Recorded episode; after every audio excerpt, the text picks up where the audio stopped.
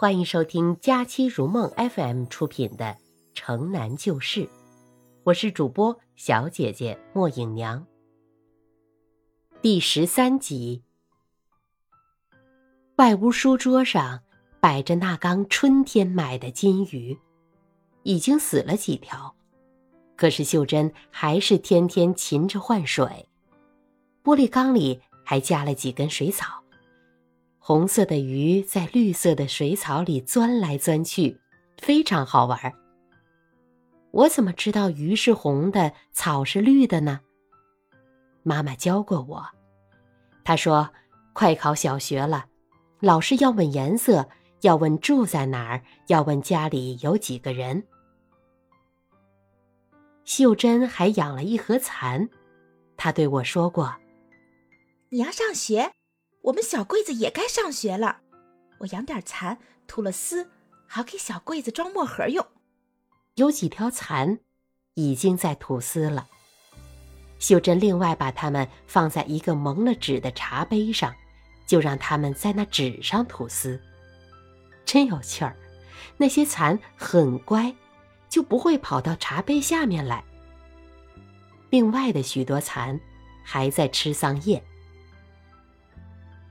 秀珍在打扫蚕室，她把一粒粒的蚕屎装进一个铁罐里，她已经留了许多，预备装成一个小枕头给思康三叔用，因为他每天看书眼睛得保养。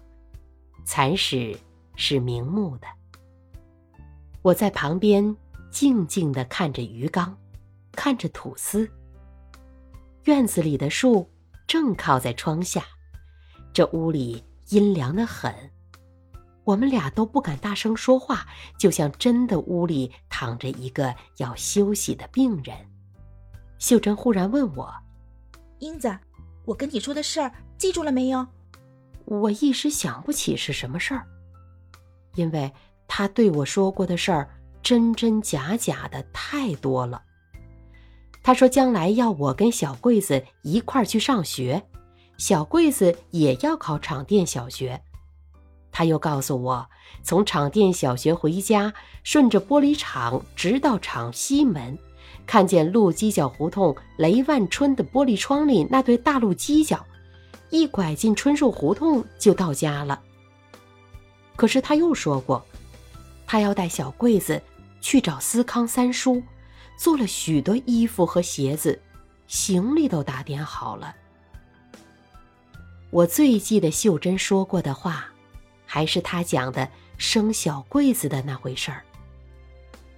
有一天，我早早溜到这里找秀珍，她看见我连辫子都没梳，就端出梳头匣子来，从里面拿出牛角梳子、骨头针和大头绳，然后把我的头发散开来，慢慢的梳。她是坐在椅子上的，我就坐在小板凳上。夹在他的两腿中间，我的两只胳膊正好夹在他的两腿上，两只手摸着他的两膝盖，两块骨头都成了尖石头。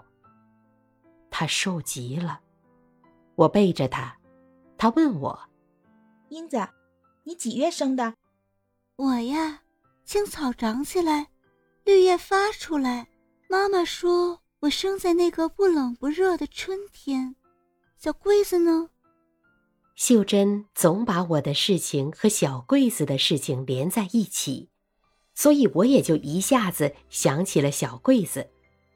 小桂子呀，青草要黄了，绿叶快掉了，它是生在那不冷不热的秋天，那个时光，桂花倒是香，闻见没有？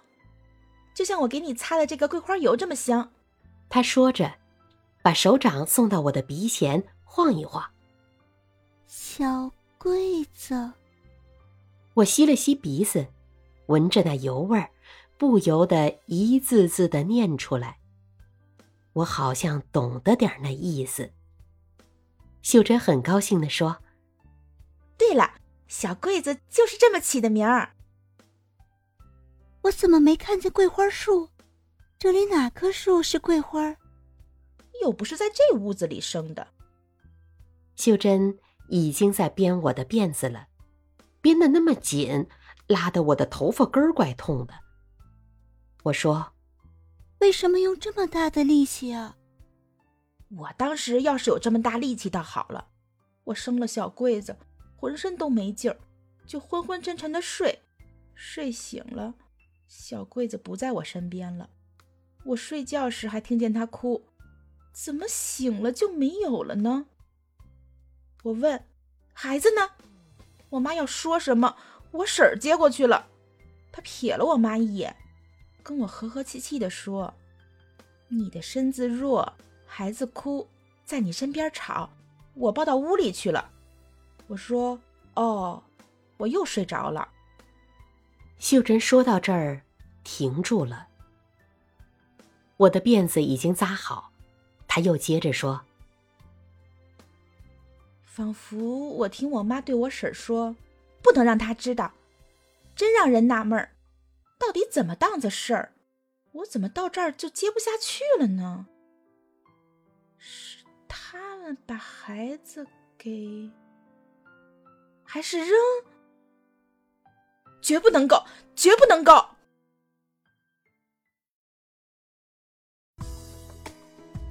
本集播讲完毕，感谢您的收听，欢迎分享、订阅，更多精彩尽在《佳期如梦》FM。